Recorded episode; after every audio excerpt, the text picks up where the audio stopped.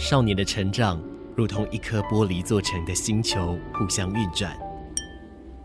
不同的星球像星星一样在空中相互辉映。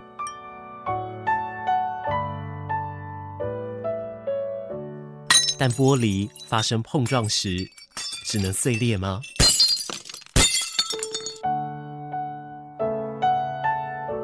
少年啊，来我的玻璃星球坐坐。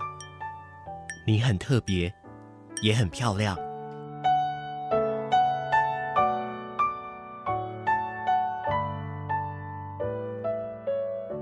我们很多事情就是这样，不明白就很苦，明白就不苦了。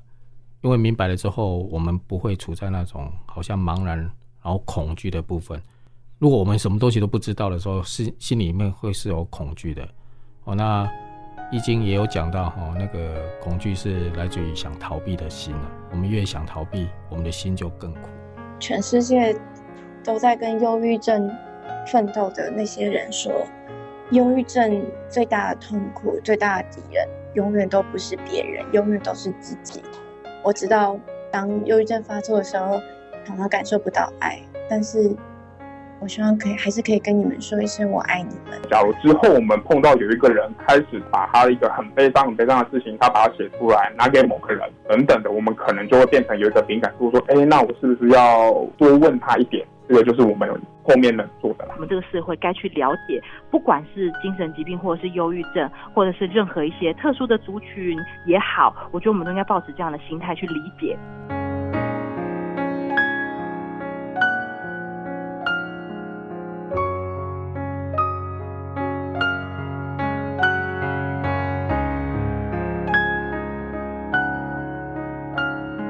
我的名字叫佳佳，虽然没有再继续就医，不过有定期回去做个心理辅导，但目前就是有在上班。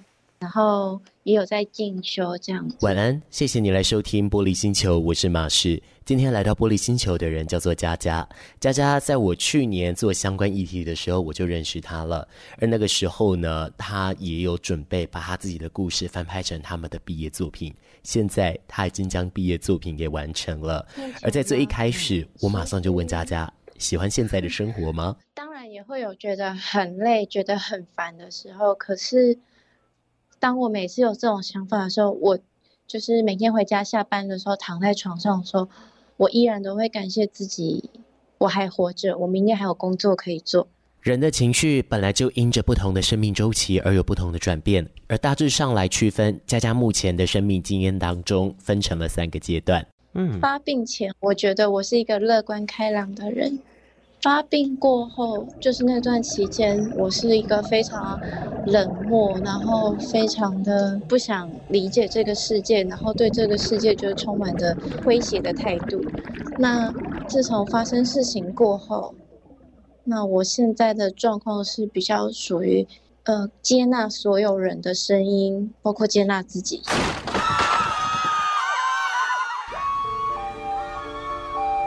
在佳佳的生命经验中，从第二个阶段蜕变到第三个阶段，最关键的时间落在二零一八年七月三十号。那一天，他从七公尺高的天桥上跳了下来。故事必须从头说起，他一开始发生了什么事？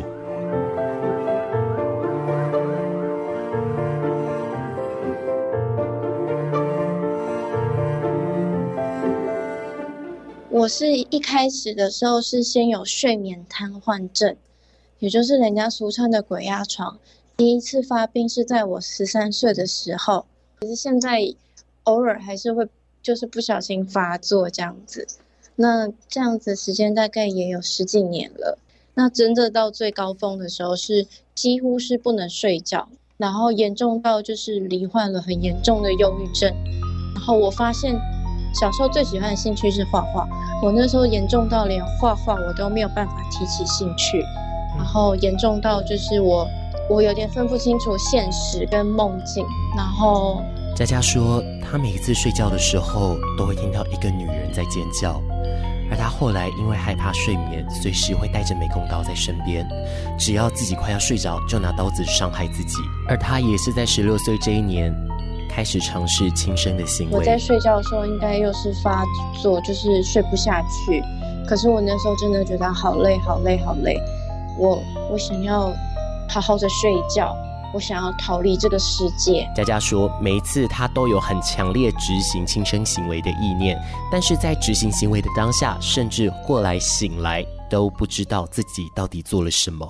这当中当然也包含了二零一八年最严重的那一次，在医院醒来是已经过了两天，我脑部出血，然后也有血块，然后双脚都骨折。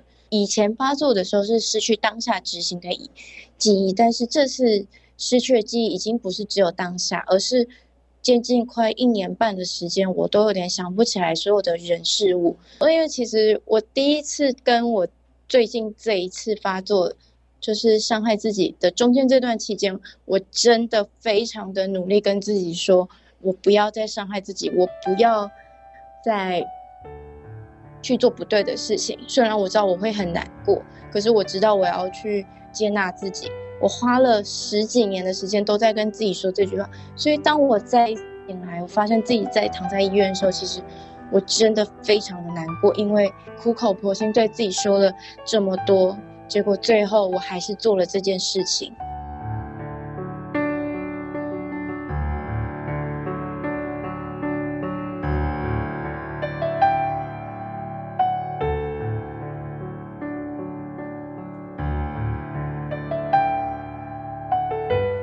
佳佳在坠落之后，前前后后也休息了一年多，才重新回到生活当中。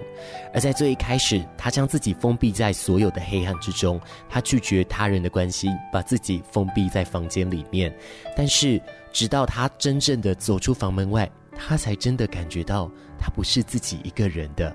这件事情跟他妈妈有关。就有一天，有一天，就是我那时候刚回到家没多久。那时候其实，嗯，刚从医院回到家，其实我是不能走路，我连双脚都不能下地，因为我脑里其实有血块，然后双脚骨折，左脚跟粉碎性骨折，是不能踩在地板上的。然后我也起不来了。但那一天，就是我妈妈那天刚好没有带钥匙，那。他就在门，就是在铁门外面就敲门说，可不可以帮我拿钥匙，或者是怎么样子，就是开个门之类的。那那个铁门是要走到走出玄关才能打开，不是说在家里就就可以操控打开那种。其实一开始的时候我是不愿意的，就是我都不愿意离开我的床，不愿意就是跟任何人讲话。那次是真的逼不得已，就是要帮妈妈开门这样子。我那个时候拿起拐杖的时候。我撑起身体的那一刹那，我就直接跌倒了。应该说，我连撑都没有撑起来。我想尽了各种办法，我都没有办法把自己撑起来。我只能匍匐前进，因为我脑里有血块，所以基本上我是右脑有血块，所以我我只能用右边慢慢的前进。可是我右边其实也有伤口，虽然就是一些挫伤，然后皮肉伤这样，那但其实那个过程中还蛮痛苦的。我用爬的爬出我的玄关，然后再要开那个铁门的时候，发现我趴在地上的身高，手伸上去根本不够高，拉到那个铁门，我完全不知道有什么办法可以开到那个门。那个时候过程是蛮惨的，就是站起来，呃，试着爬起来，然后又跌倒，然后撞来撞去，撞来撞去，然后那个时候我好不容易拿起一根拐杖。就是把那个铁门撬开来的那一刻，我看到我妈妈就是，就是整个泪流满面蹲在地板上，然后就说一直对着我说对不起，是妈妈害了你，妈妈没有好好的照顾你。那当下我其实也是哭到一把鼻涕一把眼泪，因为第一个很痛嘛，第二个觉得我为什么连走路这件事情我都做不到的，我到底为什么？为什么会去做这件事情？我为什么受伤，连开门走路这种简单一步两步的事情，我做都做不到？那那一天晚上，我就是看着自己的伤，就是早上因为我跌跌撞撞，所以又撞出了很多新伤口。我就看着自己的伤口，我觉得其实像这种这么痛苦的事情，我为什么要自己去想它呢？我我我干脆就是干脆忘了它算了，干脆把这件事情当做一个重来好了。我我不要再去想着这些以前不记得的过往，我干脆用另外一个身份活下去好了。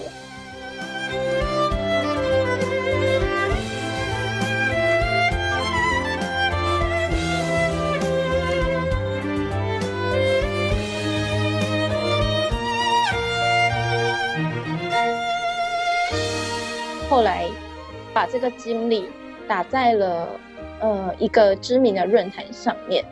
那我打完我的经历以后，我发现其实有很多人都跟我一样，就是有很多人都跟我一样，就是被忧郁症困扰，被这些痛苦的事情、这些世界的所有难过的事情困扰着。但那一刻起，我才知道原来我不是孤单的。我那一刻起，我终于知道说，原来我把我的故事写出来，是可以拯救其他人的生命。我那一刻起，我觉得我自己变得好像有点有用了。下一次回诊以后回家，我就很努力的学习站立。那时候因为双脚就是都没有踩到地板过，我那时候真的很努力学习坐着，然后用其中一只脚轻轻的碰在地板上，站有点站起来那种感觉。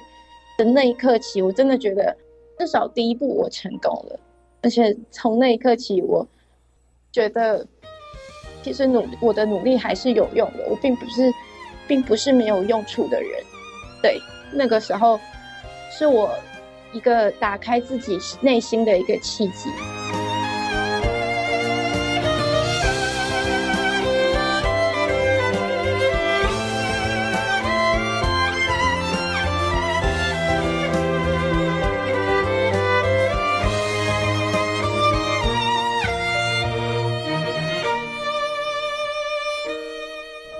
一次之后，佳佳开始很努力的复健，而现在她虽然走路上还有一点点的不方便，但是整体来说恢复的是相当好的，也终于可以开始拿起画笔来好好的画画，甚至将她的经历拍成了她的毕业作品了。也终于可以开始拿起画笔来好好的画画了。但是这边要来补充一件事情，佳佳有说，其实在他发生事情之前，那中间有一大段的记忆，他通通都是不知道的，是透过家人还有身边的朋友来不断的跟他说故事，跟他补充，他才慢慢的将这一些记忆用拼图般把它给拼回来。其实这个在临床上叫做逆行性失忆症，它是失忆症的一种，患者会遗忘造成失忆的事件之前所发生的事情，可是，在失忆的事件之后，他所发生的事都不会受到影响。而目前的根据文献资料来说，脑部创伤是引发这一个疾病的主要成因之一。那么，以佳佳的状况来说，也就是说，在他坠楼之前，他所发生的事情，他通通都不知道。可是坠楼之后，他所经历的事情，他是一清二楚的。聆听着温暖的声音。九四的三，让我有整天好心情。九四的三，分享生活点点滴滴，随时陪伴着你，你最好的默契。自理想混蛋还有廖文强所合作的歌曲《绝地花园》，继续回来玻璃星球当中。今天在玻璃星球来坐坐的人是佳佳。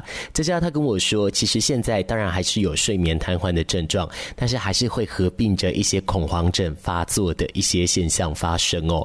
不过呢，她目前的一个就医状况是不需要使用药物，而也会定期的来进行心理咨商的辅导。不过，并不是每一个月都回去就是了。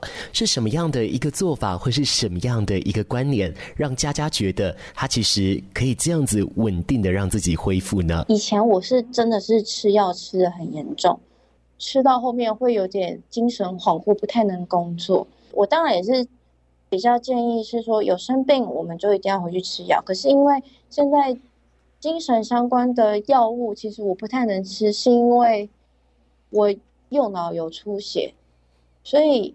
那个时候就被判，就是已经有说我不能吃任何的睡觉或镇定剂的关于的药物，在出血的时候，如果吃这些药物会造成医生的误判，所以我将近有半年的时间，基本上是半年到一年是停药，就是休养的那一年，医生都不让我吃。那我后期再回去看心理治疗的时候，其实也有询问过，说医生可不可以再让我吃这些药？医生就说，既然我停药这么久，那唯一的副作用就除了创伤压力症候群跟那些恐慌症，他也有问过我说，你觉得？问我说，我觉得我自己还需不需要吃药？我是跟医生说，如果不吃药，我当然是建议不要吃药，因为我日后一定要上班，那吃药一定对我有造成一定的负担。但是这并不代表说我的病已经好了，或是代表说不吃药就可以把忧郁症治疗好，而是因为我在过程中是因为有被医生说我不能吃药，那我们先从采采取保守的治疗，就是心理的一些。是，就是心理心理的智商那些开始。当然了，他还是有睡眠瘫痪的症状，但是佳佳说，睡眠瘫痪他已经去接纳他，也已经习惯他了。而关于恐慌，当然每一次发作的大小不一，可是如果在医生说可以不需要吃药的情况下，佳佳自然也不会去选择吃药了。而达成这件事的先决条件是佳佳要先接纳自己。可是过去来说，他在这一门功课上下了非常非常多的努力。小时候该说，虽然现在也会，但是我以前真的是很严重的极度极度的否定自己。我很怕别人的看法，我很怕别人觉得，哦，我长得不好看，我的功课不好，我生病了，我有睡眠瘫痪症，我跟别人不一样。那自从我开始接纳自己以后，我开始学着自己。爱自己这些跟人家与众不同的不一样的地方，我开始接受了自己异想天开的想法，我开始接受自己，我可以去做不一样的事情，我甚至可以开始接受自己有生病这件事情。那自从我开始接纳自己以后，我觉得我的世界变得比较不再那么的黑暗，也比较不再那么的负面。我我是我，你是你，你我跟你是不一样的个体。我跳楼自杀这件事情虽然是坏事，但也是一个转机，让我再次体会到、领悟到生命的可贵。在我自己的生命经验中，我有几次心理咨商的经验。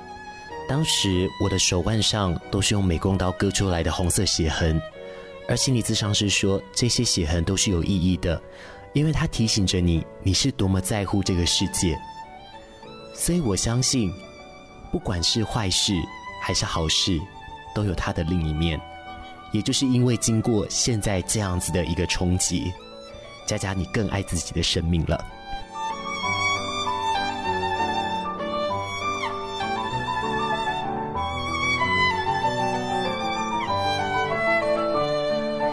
佳佳是大学进修部数位媒体系的学生，他们在毕业的时候都要做一个相对的毕业制作，并且展演。他们就把这样子的一个故事翻拍成了作品，而作品当中着重在发生了重大冲击之后重生后所做的努力。拍摄我的故事的时候，琢磨在跳楼之后如何再去展开重新的人生这件事情，然后我也把这个故事就是。就是跟我同组的同学，就是还有指导老师，就是一遍又一遍的去分析我这些故事，然后我们就在呃去年的十二月底，我们终于完成了这个故事，然后也把它顺利的拍成了微电影。那事后我们也会把这个故事拿去参加比赛之类的。这个是佳佳的故事，而针对故事，我想要跟你做一点补充。高雄市立凯旋医院儿童与青少年精神科的陈冠旭主治医师，他有说，其实不管年纪大小，每一个人他的生活中都是有功课的。我们到看了这么久，我们没有发现说一个人完全没功课的。如果一个人他说他完全没功课，那一定是很大的功课。所以我们的生活不可能那么平顺。完了，如果太平顺了，他可能某些能力他也没有办法养成。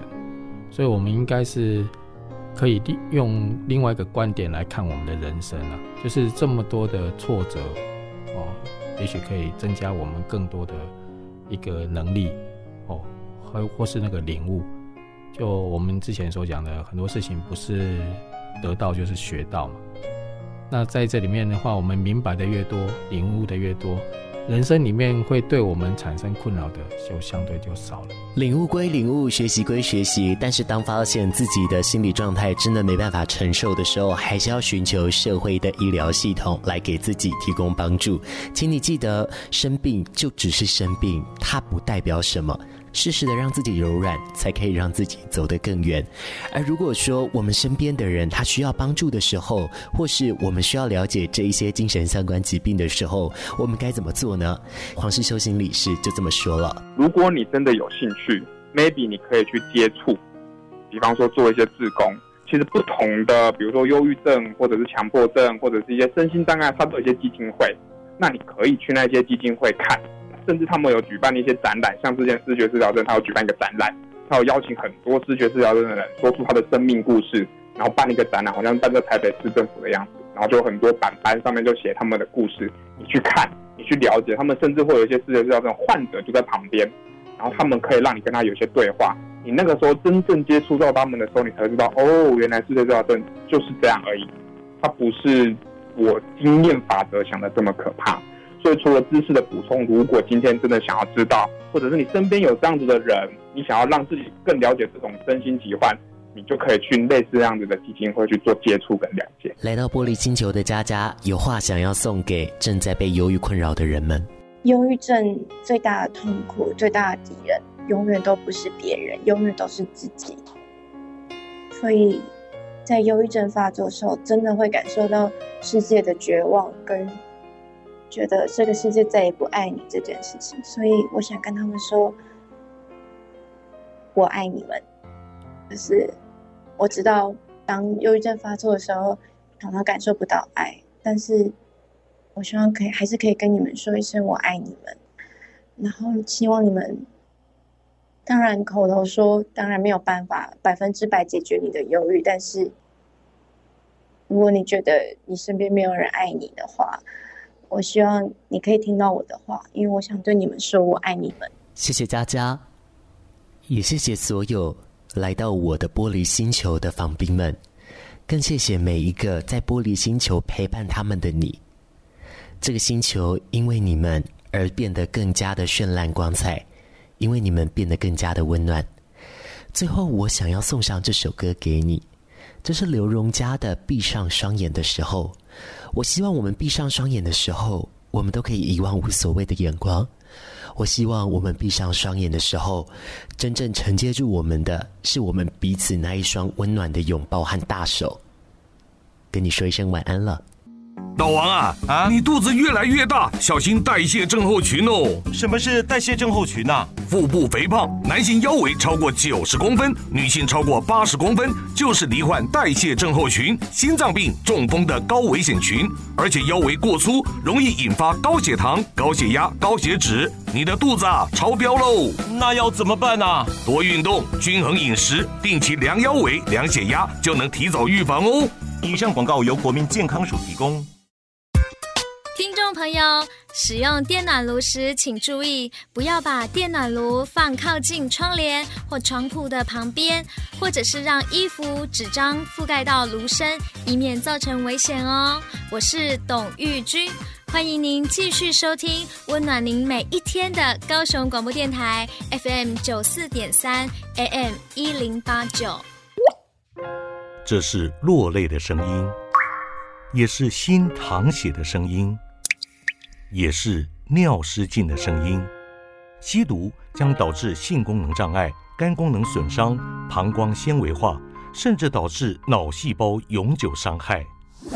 毒品会摧毁你的一生，不能接触，勇敢说不，保持警觉性，不要拿一辈子开玩笑。以上广告由行政院提供。在这静静的夜晚。愿真心与你作伴，不管是悲伤还是快乐。高雄广播电台，与你一起度过。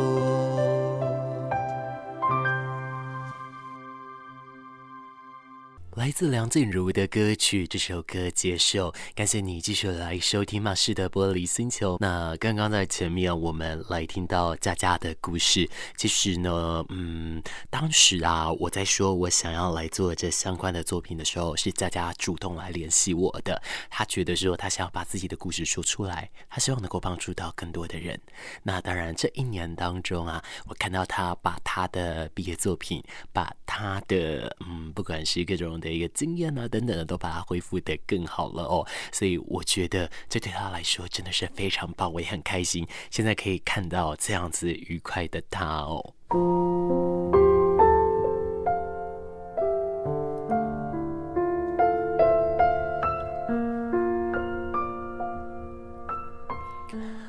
那刚刚其实，在节目前面比较没有时间来讲到的，就是说，加上他的家庭状况是比较特殊一点的。那后来，嗯，他对于爱这件事，对于安全感这件事，他一直在渴求。可是有的时候呢，我们要花好多好多的时间，要来自己给予自己安全感跟爱哦。这个部分是这样子的。马氏在就诊的时候呢，我的医师跟我说过一句话。那个时候，马氏跟他说：“我知道我在渴求一些什么，但是我。”说不出来那一个东西到底是什么。那我的主治医师他就跟马氏说：“如果我给你任何你物质都有的东西，那么你还会想要什么？你缺钱，我给你钱；你缺成就，我给你成就；你缺一栋房子，我给你房子；缺房车子，我就给你车子。”那么这些都满足了之后，你还会要什么呢？马氏想了很久，然后跟他说：“我想要一种很安稳、很安稳的安全感。”那我的医师说：“安全感这件事情，它可以被塑造，而且它可以被培养，但它需要时间。但更多的时候是。”我们要自己一个人陪伴我们自己，陪伴我们来经历安全感的部分。那马斯自己当然也知道了，只是目前这个能力还需要时间重新的捡回来。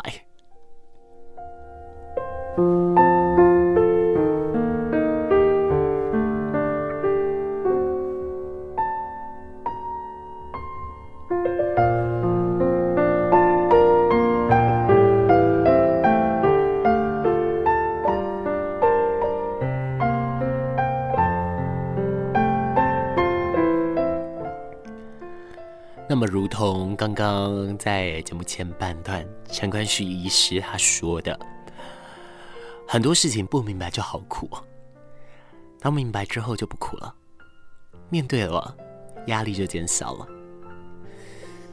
嗯，我是觉得啊，在我的生命经验里面哦，我做过非常多次的面对，但是到真正去接受。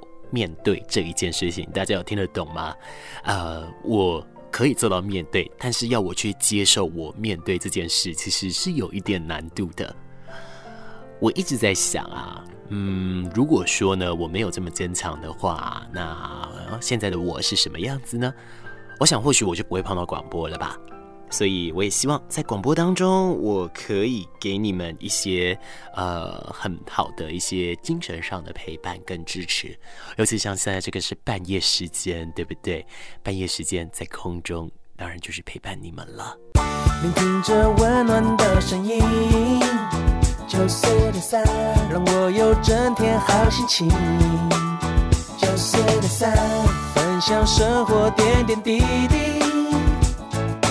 随时陪伴着你，你最好的默契。来自 Hush 的歌曲，这首歌叫做《诺贝尔寂寞奖》哦。那持续来收听到是在半夜时间陪伴你的玻璃星球，我是马氏。希望呢，在这样半夜的时间，除了我来陪伴你之外，你也能陪伴我，我们一起在空中度过这愉快的一个小时哦。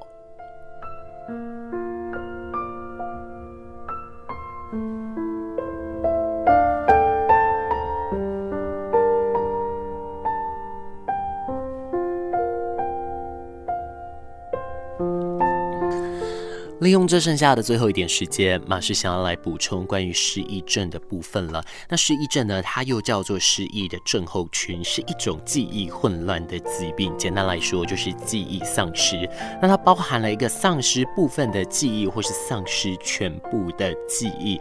那这一些它的成因呢、啊，包括器官性的原因或功能性的原因哦。器官性的原因的话，比方说这个大脑因为创伤导致的这个疾病遭受伤害。那尤其说大脑创伤来说，海马回甚至颞叶呃这些地方受伤的话，就会造成相关的一个失忆状况。那么另外一种说法就是心理创伤，那或者像是心理防卫机转了，比方说歇斯底里的创伤后的失忆症这一些的状态。那么失忆症呢，它也有可能是自发的哦。那如果说讲到短暂性的一个完全失忆的话，这个呢总体类型的话的这个失忆症，在中年老人是比较常见的，尤其就是男性，那通常会少于二十四小时哦。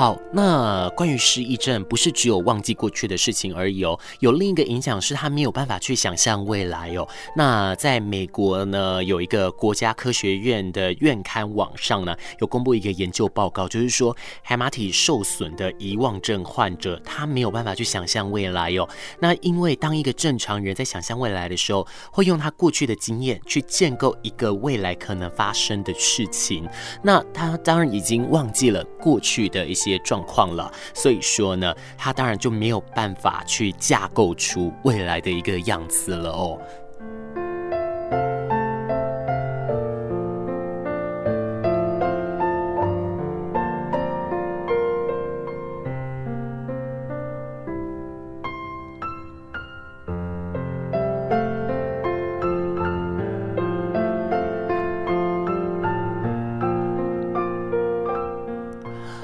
那么，嗯，失忆的一个状态呢，它分成了两种类型，一个叫做顺行性失忆症，还有今天佳佳她的一个例子就是逆行性的这个失忆症。其实我们在聆听上来说的话，我们大部分我们会比较常遇到的就是逆行性失忆症，也就是说忘记发病前发生的事情哦，或者说忘记发病当下他所经历的一些事情啦。那这个我们很常在小说，我们很常在一些文化题材上面，我们是。会看到的这个部分，但是顺行性失忆的话，相对于来说，一个在发病前，对不对？所以顺行性失忆就是发病后的事情，它是没有办法记得的。但是这个又跟刚刚所谓的这个海马体受损，无法想象未来这件事情不是等号哦，因为海马体受损，它是用过去的经验。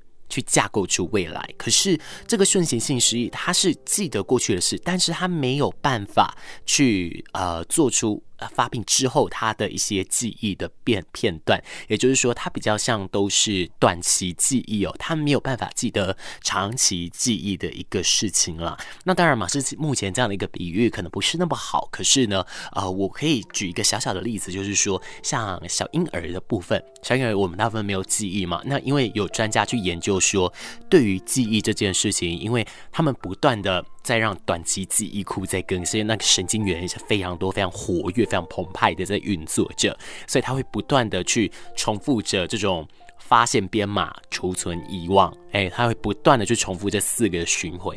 那我们随着我们长越大，我们越知道说储存的那个分量，我们要怎么样来掌握，但是 baby 他是没有办法掌握的哦，所以这也就是说类似这样的一个症状啦。那可能就是把这个我们小 baby 的这样子的一个呃状态，类似于这种顺行失意的一个状况，或许用这样来理解，就会是比较好理解。但是不代表说小 baby 就都有顺行性失忆，不是哦。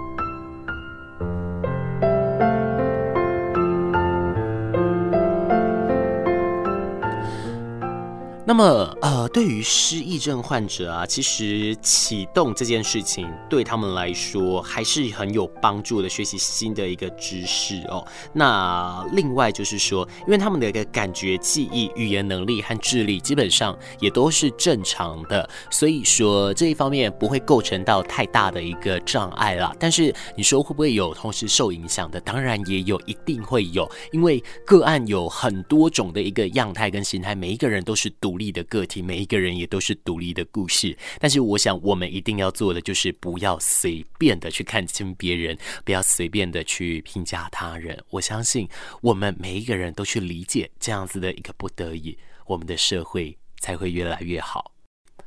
而因为时间的关系，我准备跟你说一声再见了。我最后播放黄小琥的这首歌曲《简爱》，希望你可以每天都过得开开心心的。我们把剪碎的爱，我们把不开心的记忆，真的都丢到大自然，丢到大海去。我相信他会懂的。